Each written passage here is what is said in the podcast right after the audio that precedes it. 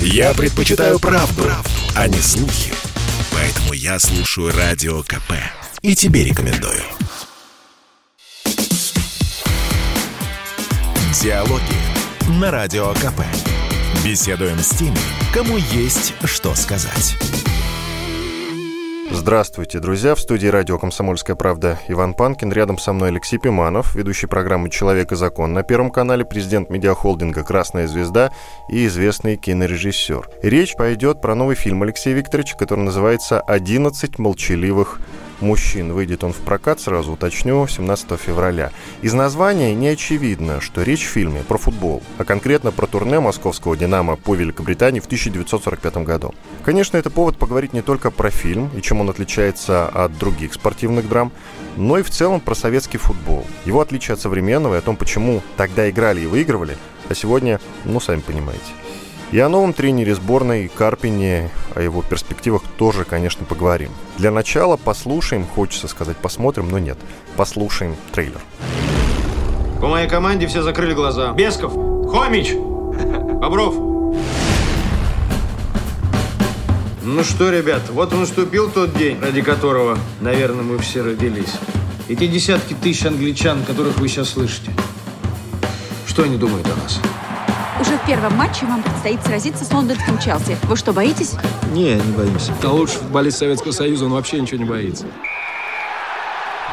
Четыре игры э, с лондонским Челси, Арсеналом, Кардив Сити и Глазго Рейнджерс.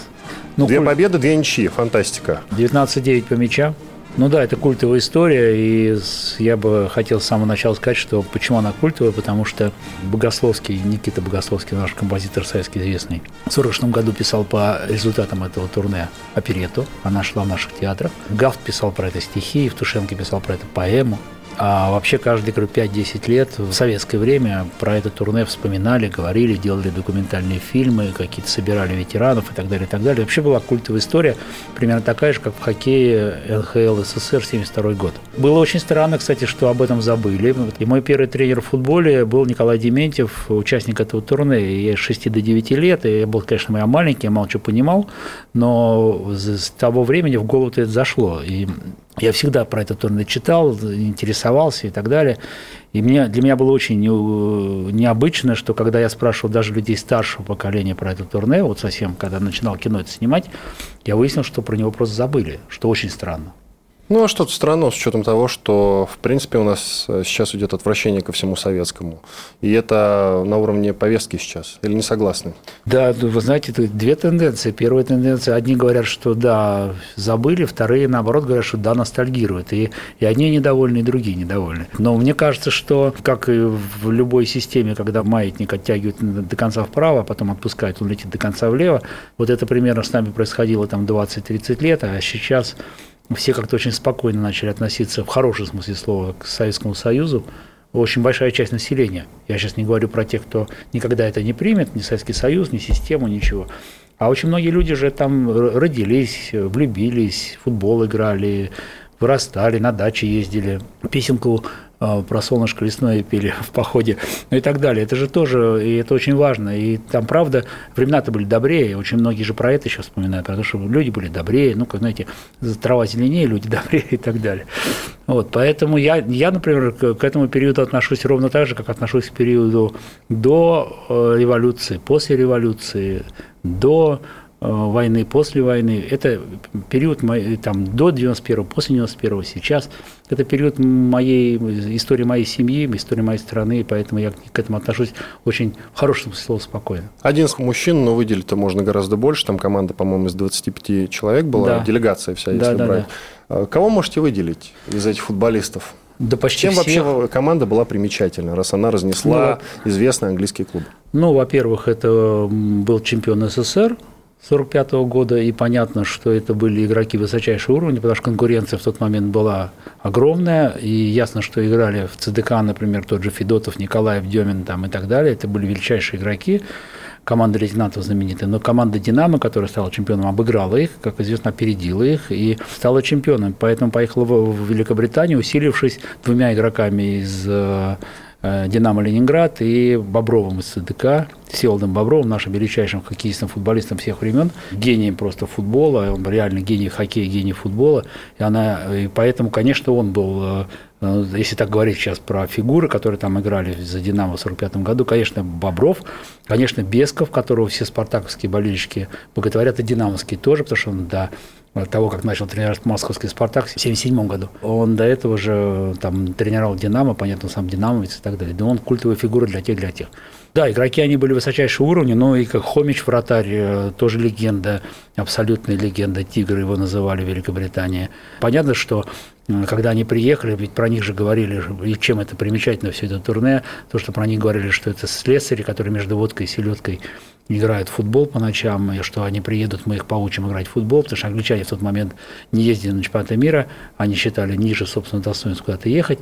Поехали они первый раз в 50-м году, и очень во многом их подвигло именно вот это турне, потому что они поняли, что они очень сильно отстают от передовых футбольных стран, которым, как оказалось, принадлежит Советский Союз. Мне нужна история про то, как дикари будут учить играть в футбол. Продается не монстр, продается история любви. Монстр и красотки. Я еду влюблять в себя лучшего русского. Потому что наши ребята играли совершенно другой футбол. Это для специалистов можно сказать, что весь мир играл по системе W, и англичане тоже W, а наши играли по будущей системе бразильской 4-4-2. И они просто менялись местами, так как у них еще не было номеров. Они настолько запутали английских защитников, что те кричали своему тренеру, коуч, мы не знаем, кого держать, они меняются местами, у них нет номеров, мы не понимаем, что делать. Англичане играли совсем по-другому, поэтому они проиграли все. Ну, все еще, это. наверное, туман очень поспособствовал, и не им. Играли, Нет. надо сказать, в полном тумане. Несколько матчей было. Один. Один с, Арсеналом, Челси, да. с Арсеналом. Да, да, там вообще на самом деле как это происходило? Э, Они приехали, э, понятно, что про них писали, что они играть не умеют, но по большому счету мы их научим играть, по 10-12 забьем и бог бы с ними. На первый матч э, с Челси на стадион, где умещалось 70, 70 тысяч, прорвались 120, и до сих пор не побитый рекорд посещаемости. Люди прорвались просто к полю, окружили поле, стояли вокруг поля и даже падали с крыши. Они на крыше залезли на Стамфорд Бридж, знаменитый стадион Челси, был еще до Абрамовича сейчас До- перестроил. до Абрамовича, да. До Абрамовича, да. Вот. И и они окружили, и поэтому начали играть, и динамовцы нервничали немножко, потому что первый матч такой ответственный. Они проиграли 2-0, сделали потом 3-3, когда успокоились, сыграли 3-3, и второй матч был для них такой как бы ключевой. Да, их после первого матча за тот футбол, который они показали, унесли на руках с поля. Это известная история, их реально унесли зри- зрители. Англичане же очень хорошо футбол понимают. Они сразу поняли, с футболистами какого уровня они имеют дело. И плюс к этому они еще очень хорошо относились к Советскому Союзу, они понимали, кто в войне выиграл, что это представители того самого народа, который их союзник, что, они, что мы потеряли 27 там, миллионов. Все это в тот момент англичане все это понимали и знали. И когда они второй матч они играли с Кардив Сити и выиграли 10-1, и после этого вся Англия была в шоке, вот тогда наступил знаменитый матч в Тумане, когда Третьим соперником «Динамо» был лондонский «Арсенал», одна из сильнейших команд Англии. И э, в прессе они заявили, что мы в том составе, в котором мы обычно играем, мы не выиграем у этой команды «Динамо» никогда, поэтому мы заявляем шесть игроков из сборной Англии.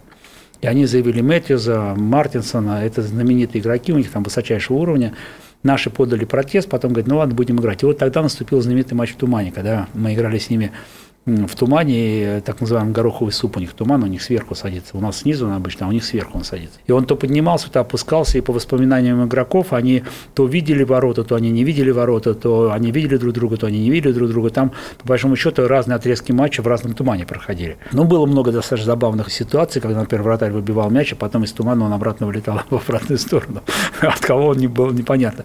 Наши выиграли 4-3, это был такой ключевой матч. Потом был четвертый матч, Глазго Рейнджерс 2-2 сыграли. Там как раз сломали Боброва. И э, ведь Всеволод Бобров, будучи величайшим футболистом и хоккеистом, я считаю, что в нашей истории, он при этом э, из Англии приехал уже, из Великобритании приехал уже со сломанным коленом. Ему потом сделали две операции в Югославии неудачные, и он всегда играл на одном колене. По большому счету он играл через боль. Почему часто э, потом наши трибуны свистели «Бобер, что стоишь?», а он просто стоял, и он считал, моя задача гол забить. Поэтому, когда ему отдавали мяч, он просто вырывался, у него был бешеный рывок, скорость огромная, и он забивал просто гол и, и так далее. И он при этом стал все равно величайшим игроком и в хоккее, и в футболе, чемпионом мира в хоккее, э, чемпионом Олимпийских игр в хоккее, капитаном сборной олимпийской и футбольной и хоккейной. И э, самый главный вопрос, если бы он играл бы еще бы на живом колене, если бы ему не сломали в 23 года, в самом начале карьеры в Англии, не сломали ему колено, что бы он тогда вообще показал? Название из заголовков э, газет тогдашних взяли, я правильно понимаю? Да, конечно. «Отец в молчаливых мужчинах», потому что они по-английски не разговаривали, поэтому их так называла английская пресса. Но на самом деле они оказались очень как ни странно, вот когда мы поняли все, особенно английские источники, газеты английские, когда они описывали, как они себя вели там в лобби-баре, как они вообще ходили по Лондону и так далее, они были, как ни странно, очень такими достаточно раскованными ребятами, потому что они представляли, с их точки зрения, страну, которая выиграла в войне, раз, да, а Европа в этот момент половина лежала под Советским Союзом, да, мы делили мир вместе с, с англичанами и американцами. Мы были на таком уровне, для них, для них Англия была не то, что земля обетованная, это был полуразбомбленный Лондон, да, который э, жил на карточке, карточная система. Там достаточно все было сложно. Там старики не видели мяса там месяцами. Поэтому они приехали из страны, которая тоже была послевоенная, но это не значит, что они приехали в какую-то богатейшую страну, которую надо было, как потом у нас очень многие следующие поколения, надо было падать на колени и радоваться, что ты приехал за границу. И поэтому эти ребята, на удивление, в силу того, что они еще красавцы же все были, они, например, в лобби-баре танцевали с девчонками, с английскими. Ты можешь. Серьезно, это очень хорошие деньги.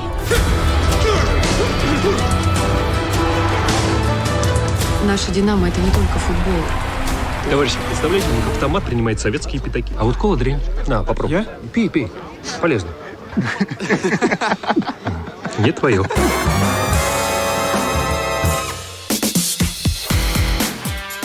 Диалоги на Радио КП. Беседуем с теми, кому есть что сказать. С вами по-прежнему Иван Панкин, рядом со мной Алексей Пиманов, ведущий программы «Человек и закон» на Первом канале, президент медиахолдинга «Красная звезда» и известный кинорежиссер. Мы обсуждаем новый фильм Алексея Викторовича «11 молчаливых мужчин», который посвящен турне московского «Динамо» в 1945 году по Великобритании. О феномене победы еще хочется немного поговорить. Это что такое было? Инерция после победы в войне, потому что вы вот упомянули про слесаря. А ведь действительно они, кроме того, что играли в футбол, чередовали это с играми в хоккей, играли, потом еще шли на завод работать.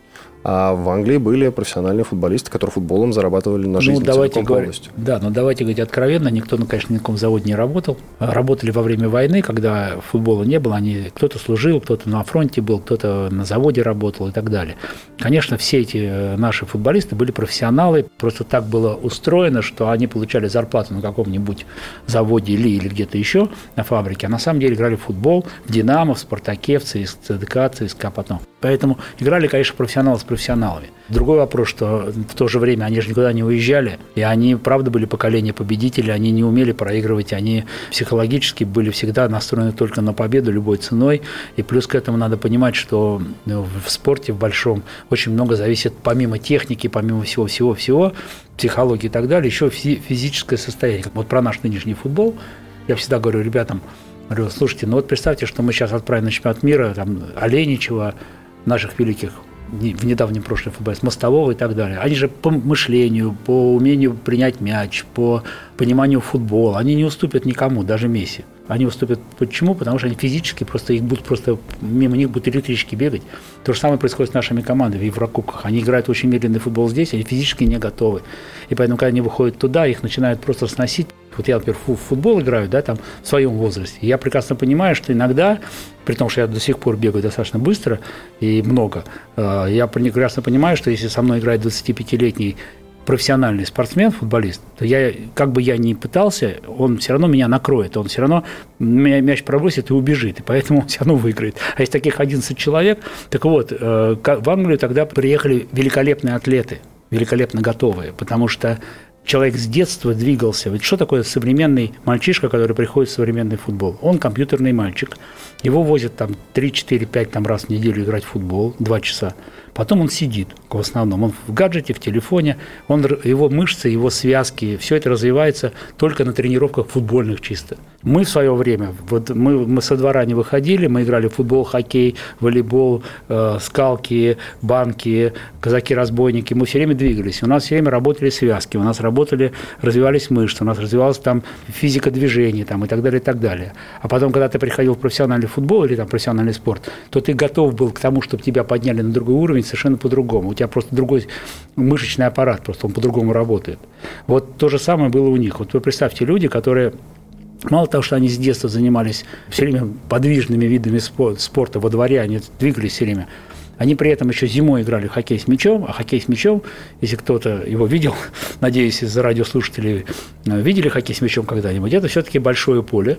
Почему в свое время очень хорошо начали играть в хоккей с шайбой после войны, потому что мы много-много-много десятилетий играли в хоккей с мячом. Это наш национальный вид спорта. Это залитое футбольное поле, это необходимость прекрасно кататься на коньках, потому что когда ты играешь 11 на 11 на большом поле хоккей с мячом, то ты должен кататься на коньках великолепно, потому что ты даже в хоккей с шайбой чуть-чуть похуже можно кататься. Все-таки она поменьше площадка, там чуть-чуть другое.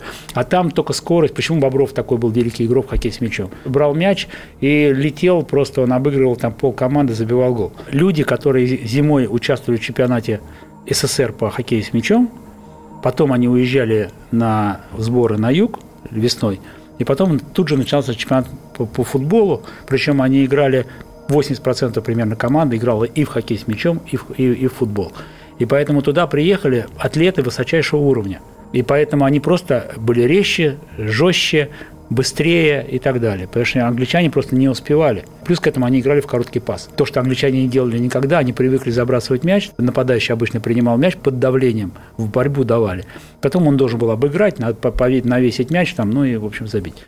Про советский футбол давайте поговорим в целом. Вот с чем связываете успех, в принципе, советского футбола и в последующий год тоже? Ну, опять-таки, сейчас кто-нибудь кивнет, конечно, на НКВД, Обязательно. Да, конечно. И на давление со стороны НКВД. Есть какой-то секрет успеха? Ну, Я просто плавно подвожу к сегодняшнему футболу. Хотелось а. бы от советского к сегодняшнему. Нет, но с этим и связано. Вот смотрите, поколение, которое после войны пришло в футбол, вот довоенное поколение, понятно. Потом очень многие ушли на фронт, кто-то погиб, кто-то закончил с футболом, потому что все-таки 4 года разницы, перерыва, это, это не так хорошо. Ну, плюс а, травмы, конечно. Но 40, да, но 45-й год, те, кто Ранее. после войны смог остаться, они остались, пришли новые, тот же Бобров, это новый был человек в нашем футболе, в хоккее с мячом и так далее. И, и, и появилось вот это величайшее поколение, которое реально абсолютно, во-первых, это люди, которые на самом деле были очень сильные футболисты, они никогда не уезжали в западные клубы, потому что это было нереально. И поэтому чемпионат Советского Союза это был чемпионат высочайшего уровня, потому что играли Тбилиси, Ереван, Украина, естественно, со всеми своими клубами, со всем своим культом футбола и так далее. Это был чемпионат, считать, что объединенный чемпионат Европы. Вот, так сделать, на уровне, да, определенно. Поэтому игроки, лучшие игроки из всех республик, они приходили в не такое большое количество команд. Условно там 10 команд в тот момент, там, там 10, 12, там разные были, 16. Но это не важно. Давление футболистов на основной состав качественных футболистов было огромное. И для того, чтобы пробиться в состав, надо было быть, правда, высочайшего уровня футболистом, там, на уровне Бориса Пайчадзе в Тбилиси, ну и так далее, дальше по списку всех. А дальше смотрите, что, что у них происходит. Они, это поколение, послевоенном Советском Союзе играет в футбол на полных стадионах, потому что народ, тогда же не было особо телевизора, он только начал появляться. Тогда не было, ну, в театре то сколько народу ходило.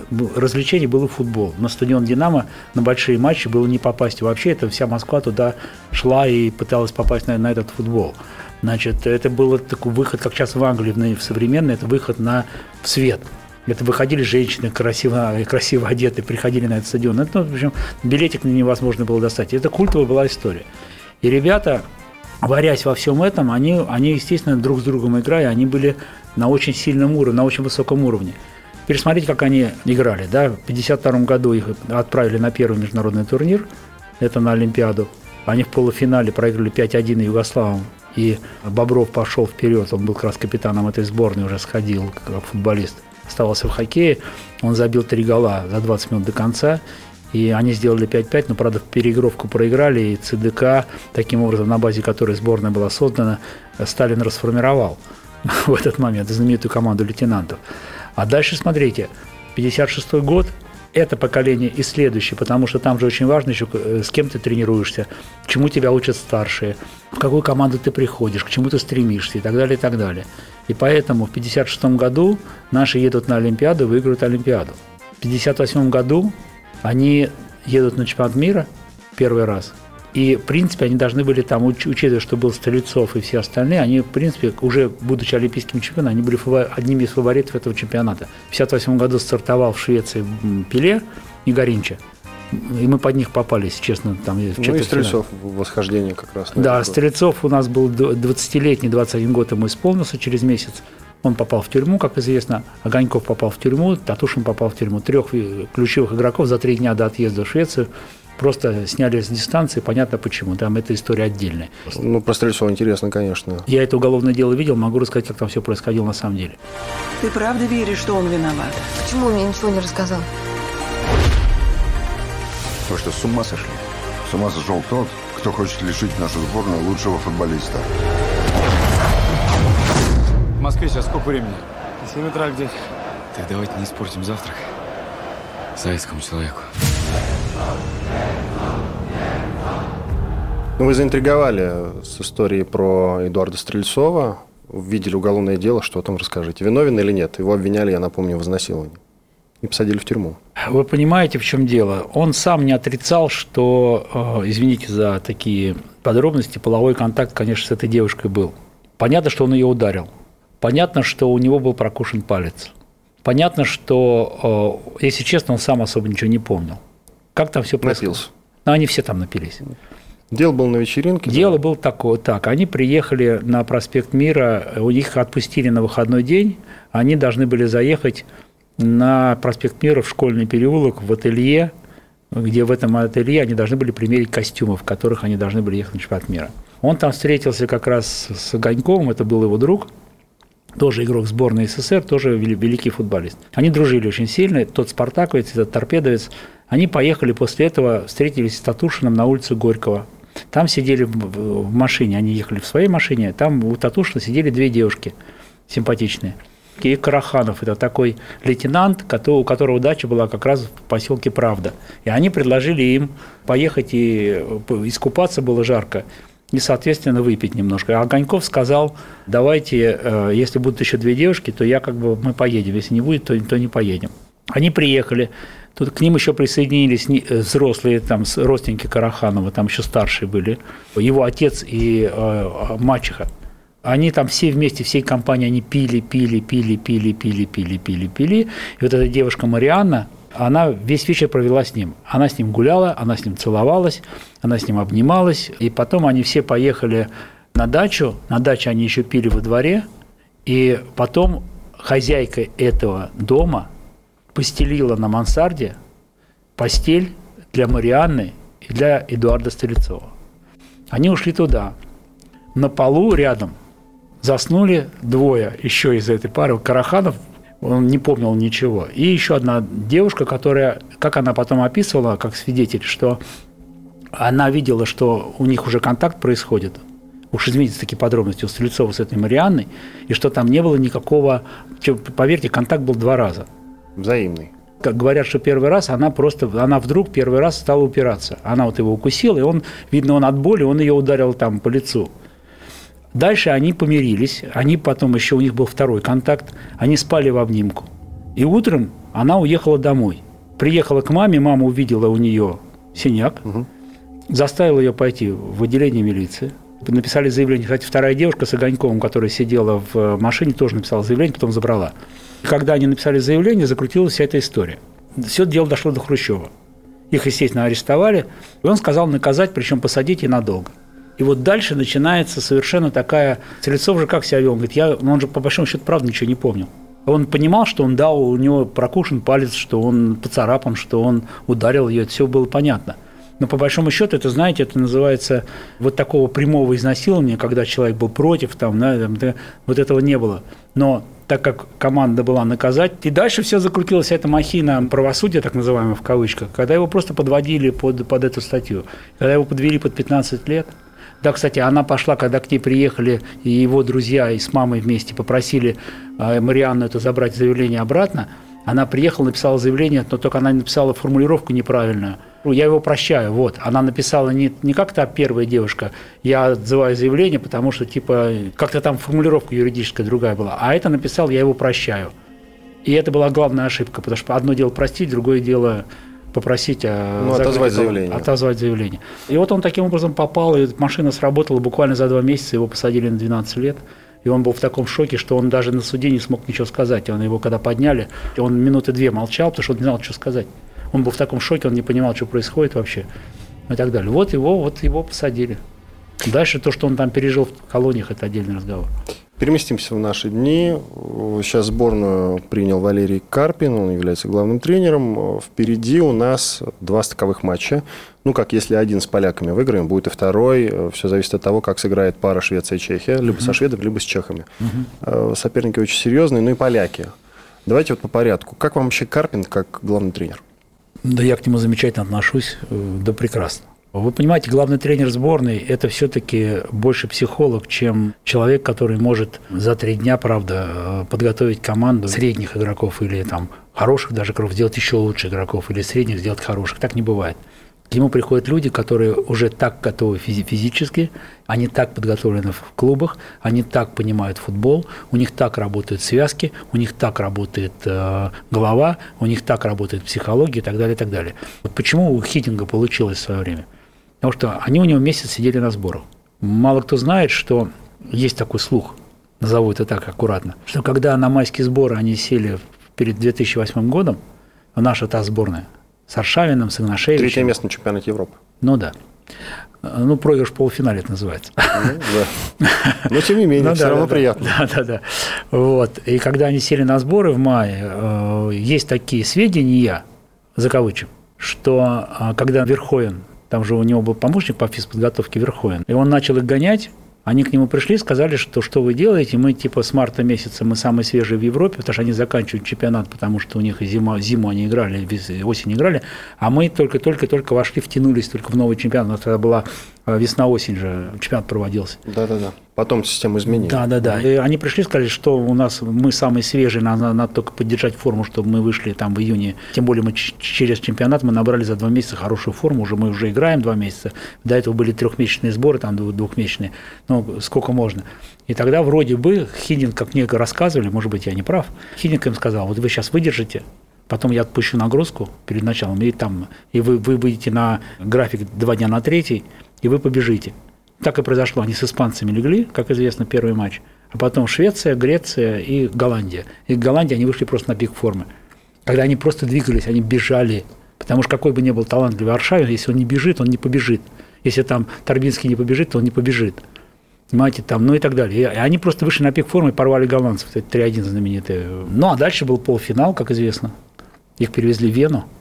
И они по 6 дней у них был перерыв, и вот что за эти 6 дней происходило, я не знаю, но а, с испанцами они в полуфинале вышли уже, конечно, совершенно другие.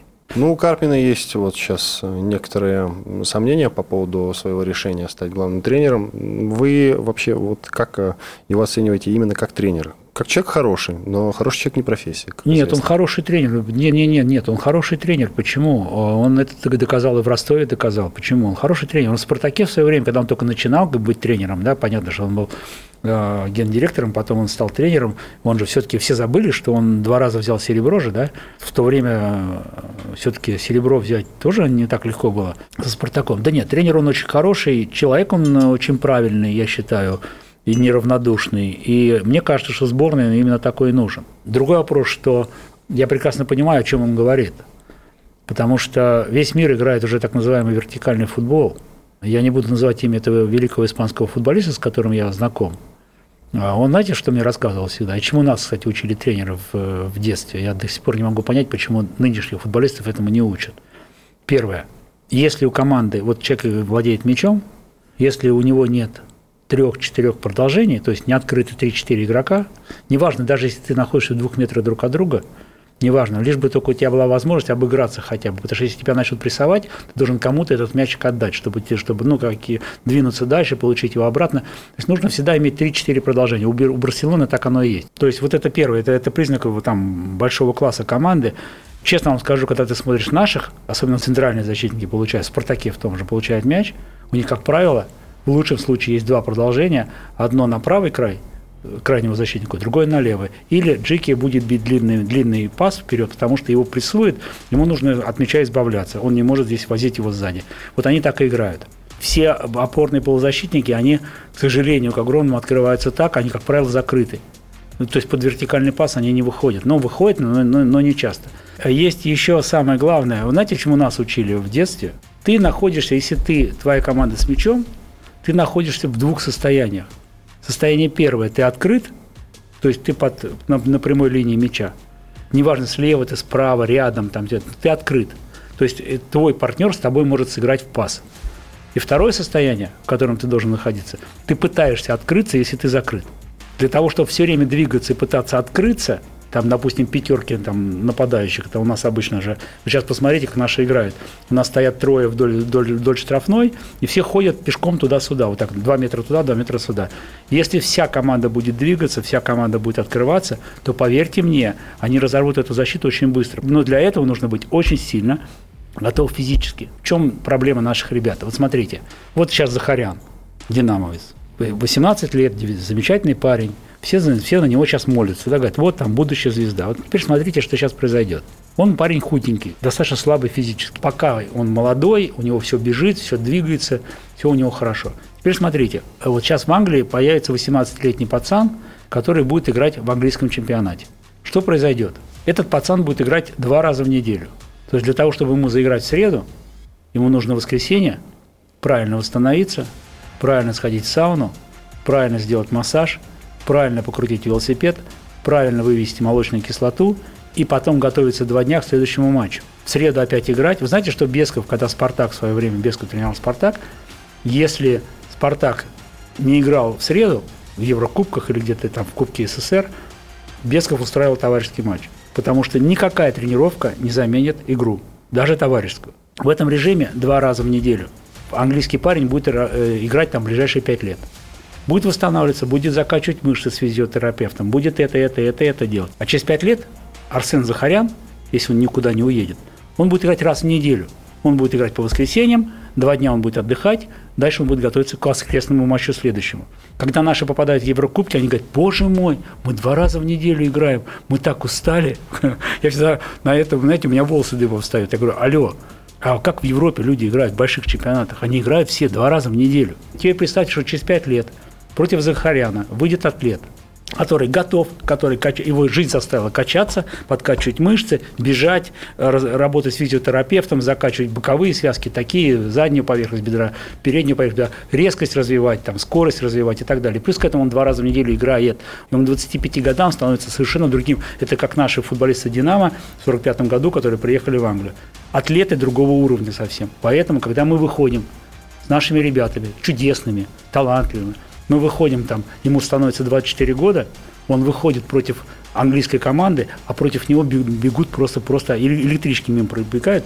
У нас это теперь называется среди профессионалов интенсивность футбола. У нас плохая интенсивность футбола. Так она поэтому есть такая плохая интенсивность футбола, что у нас просто физически мы не умеем готовить игроков. Все. Диалоги на Радио КП. Беседуем с теми, кому есть что сказать.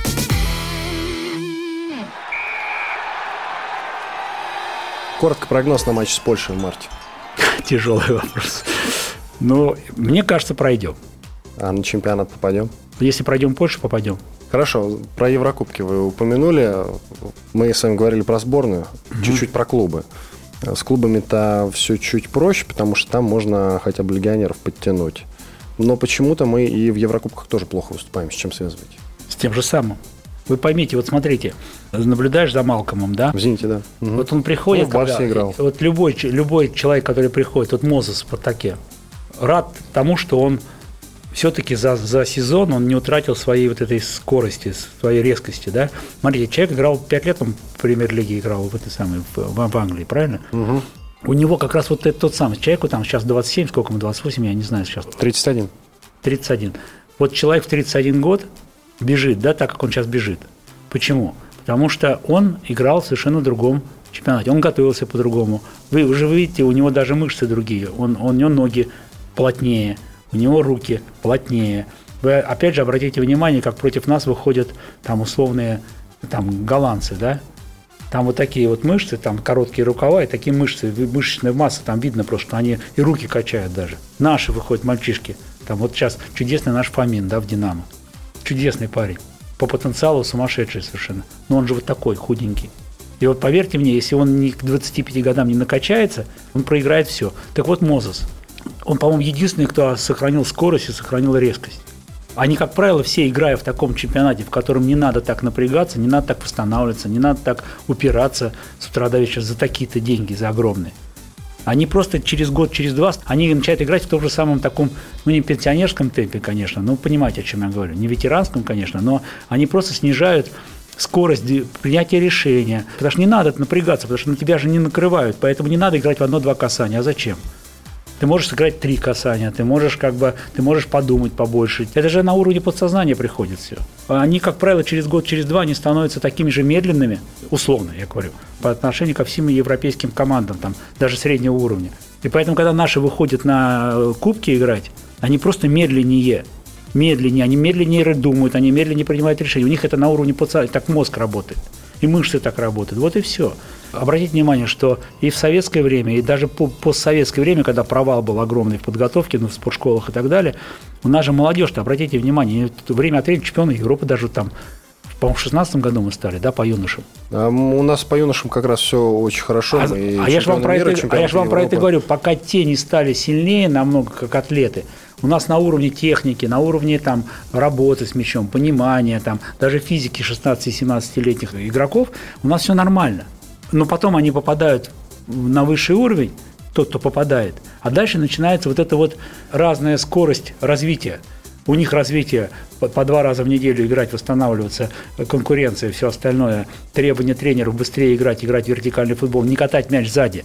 Потому что наши же, обратите внимание, они защитники центральные, не знают, что с этим мячом делать. У нас мало кто играет, у нас только, по-моему, Дивеев ЦСКА играет, все время пытается вертикальный пас отдать например, тот же Джики, к которому я прекрасно отношусь, его так прессуют, что он все время, все время бьет мяч вперед. Он же все время показывает этим нападающим, ну что вы не бежите? А что этот мяч пулять его вперед в этот самый, в борьбу?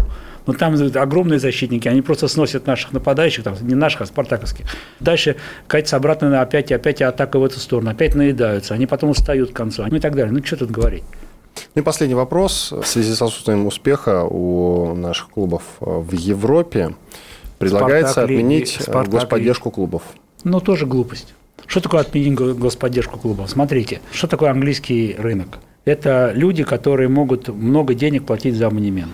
Это э, стадионы, которые живут без мата, с огромным совершенно бизнесом, связанным с футболом это э, возможность э, продавать в магазинах все и так далее. И плюс, конечно, конечно огромная телеправа. Почему, например, Валера Газаев все время говорит про то, что нам надо э, продавать такие же права премьер-лиги нашему телевидению за такие же деньги, за которые покупает права английское телевидение, лиги английской.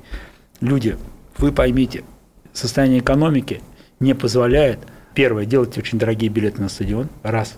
Второе, у нас есть стоимость рекламы на телевидении – которая на порядке ниже, чем в мире. За счет чего телевидение будет покупать за полтора миллиарда долларов, как они как бы хотят, или там за два. Их просто таких денег на рынке просто нету. И поэтому, когда они говорят, у нас телевизор должен купить за бешеные деньги права, во-первых, на что купить и на каких игроков, кого смотреть-то? Это раз. А второе, а, это рынок просто к этому не готов. И поэтому если государство, даже через «Газпром», даже через «Лукойл», даже через там какие-то другие структуры не будет заходить пока в футбол, пока, у нас просто футбола не станет. Нам потом продавать будет просто нечего. Поэтому есть период, такой только тот, который сейчас происходит. Да, он, к сожалению, ведет к коррупции. Да, к сожалению, когда деньги не твои, у нас огромное количество менеджеров футбольных просто приходит отмыть деньги через агентов, через там определенные структуры там, и так далее. Все же понятно. Ну, как они приходят, э, им там большие компании выделили деньги. Дальше у тебя э, не отмыть деньги через агента, и у тебя, тебя же могут уволить через 2-3 года, да? А у тебя есть 2-3 года, чтобы заработать, условно, несколько миллионов долларов. поди плохо. Поэтому они все начинают это делать. Ну, не все, но там большая часть. И это все вместе уже повязалось уже в такую систему, что она сразу так не отпустит. Но этим надо заниматься. Я так знаю, что сейчас Дюков этим собирается заниматься. Он реально богатый человек, умный менеджер. Он, правда, эту машину сразу не повернешь. Ее надо, что называется, с фундамента перестраивать. Но хоть Чатурянц тот же, сейчас я с ним тоже недавно общался, он умнейший человек, и он тоже богатый человек, ему тоже не надо, извините, отщипывать где-то на каких-то там потоках и так далее. Вот мне кажется, вот эта команда, она в состоянии над терпением набраться, через несколько лет нам сделать нормальный чемпионат, запустить их два раза в неделю, сделать правильный график, сделать так, чтобы они правильно, правильно питались, заставить клубы относиться к своей профессии совершенно по-другому. Но э, рано или поздно это произойдет, ну куда мы денемся? Ну и в качестве анонса вашего фильма «Один из молчаливых мужчин» есть ли какое-то вот прям кино про футбол, которое вы можете похвалить? Российское, зарубежное, неважно. Знаете, из наших нет. Пусть не обижается.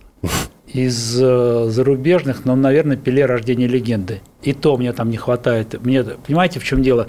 Ведь в чем, вот вы видели фильм, да? да. И я думаю, что когда зри, э, радиослушатели послу, посмотрят, поймут, что я имею в виду. Мы первые, кто снял э, футбол совершенно по другой технологии. То есть первое, что, как снимается футбол в условном фильме про футбол, не будем говорить. Снимаются драматургические сцены, там, а, любовь, морковь, там еще что-то такое, такое, такое, такое. А футбол, как правило, это полторы-две минуты максимум, где главный герой, который, как правило, по мячу не может ударить сам, это актер, я имею в виду, снимается дублер или его голова, ноги другого, или, или если он бежит в кадре с, в полный рост, сразу видно, что он бегать не умеет. И поэтому режиссер вынужден с ним делать такие куцые кадры, э, рапид ставить, еще там что-то ставить и так далее, и так далее. Как мы договорились, ну, в силу того, что я сам как бы профессиональный футболист в прошлом, первая была задача фундаментальная – отобрать таких артистов, которые прекрасно сами играют в футбол, которых не надо прятать за монтаж. Монтаж должен улучшать их игру, а не, не, не пытаться их спрятать за монтаж. Поэтому мы, мы прогнали 200 человек, почти, я сам с ними играл. Когда мы отобрали ребят основных, мы с ними потом ездили даже на турниры, играть вместе в этой форме, привыкали к этим бутсам, чтобы они бежали по-настоящему. Мы же бутсы им пошили настоящие. Мы его форму им пошили настоящую. А в этих бутсах бегаешь чуть-чуть по-другому. Они, она заставляет по-другому двигаться, по-настоящему, как они двигались в то время. Потому что сейчас бутсы, понятно, какие-то, да. И когда ребята уже были готовы к этому, дальше вот первая съемка, вот «Динамо Челси», мы, естественно, мы закатали специально поле футбольное, мы э, расстелили новый газон на старом стадионе, чтобы нас не выгоняли через каждые там 8 часов, а потом мы ждали несколько дней, когда там чемпионат закончится на торпед на стадионе, где обычно все снимали, или там где-то. Мы на старом стадионе в Лефортово закатали новое поле. Мы поняли, что нам это дешевле, чем э, куда-то ездить, постоянно приезжать, уезжать. Поставили там караван и 20 дней снимали только футбол. Как в студии, как в павильоне поставили 6 камер, и я вначале вы, вы, выгнал на это поле, выгнал в настоящей форме, в настоящих бутсах ребят, профессиональных футболистов в форме Челси и с прическами Челси и э, моих всех актеров, которые реально сами играли. И 6 часов мы их снимали, когда они играли в реальный футбол. Я сказал, бьетесь, орете, подкатываетесь, вы должны выиграть. Вот вы должны у этих, я не знаю с каким счетом, как вы сыграете, я не знаю, но вы должны играть. И они начали играть, и они играли по-настоящему, а мы их снимали шестью камерами. И поэтому в этом фильме есть общие планы, есть э, реальные подкаты, есть реальные удары, есть реально... А потом уже мы потом начали снимать уже специальную так называемую программу. Крупные планы, там бутсы, там трава, э, удар, какой-то специальный гол, который мы там в хронике видели, мы его восстанавливали. Вот таким образом мы собрали этот футбол, и мне потом на монтаже было достаточно легко делать этот футбол, потому что он, ну, извините, я сейчас скажу наглую вещь, но он правда крутой. Он крутой. Вот. вот за счет этого, за счет того, что, еще раз говорю, что мне не надо было мучиться по поводу моих э, актеров. Они все прекрасно делали сами, через себя били, поворачивались, и за счет этого этот футбол можно было, ну, мы собрали, так его собрали. Алексей Викторович, спасибо большое. Иван Панкин и Алексей Пиманов, ведущий программы «Человек и закон» на Первом канале, президент медиахолдинга «Красная звезда» и кинорежиссер мы обсуждали, в том числе не только советский футбол, современный футбол, но и новый фильм Алексея Пиманова «Один из молчаливых мужчин», который выйдет в прокат 17 февраля. Я всем рекомендую обязательно посмотреть. Всего доброго. Всего доброго.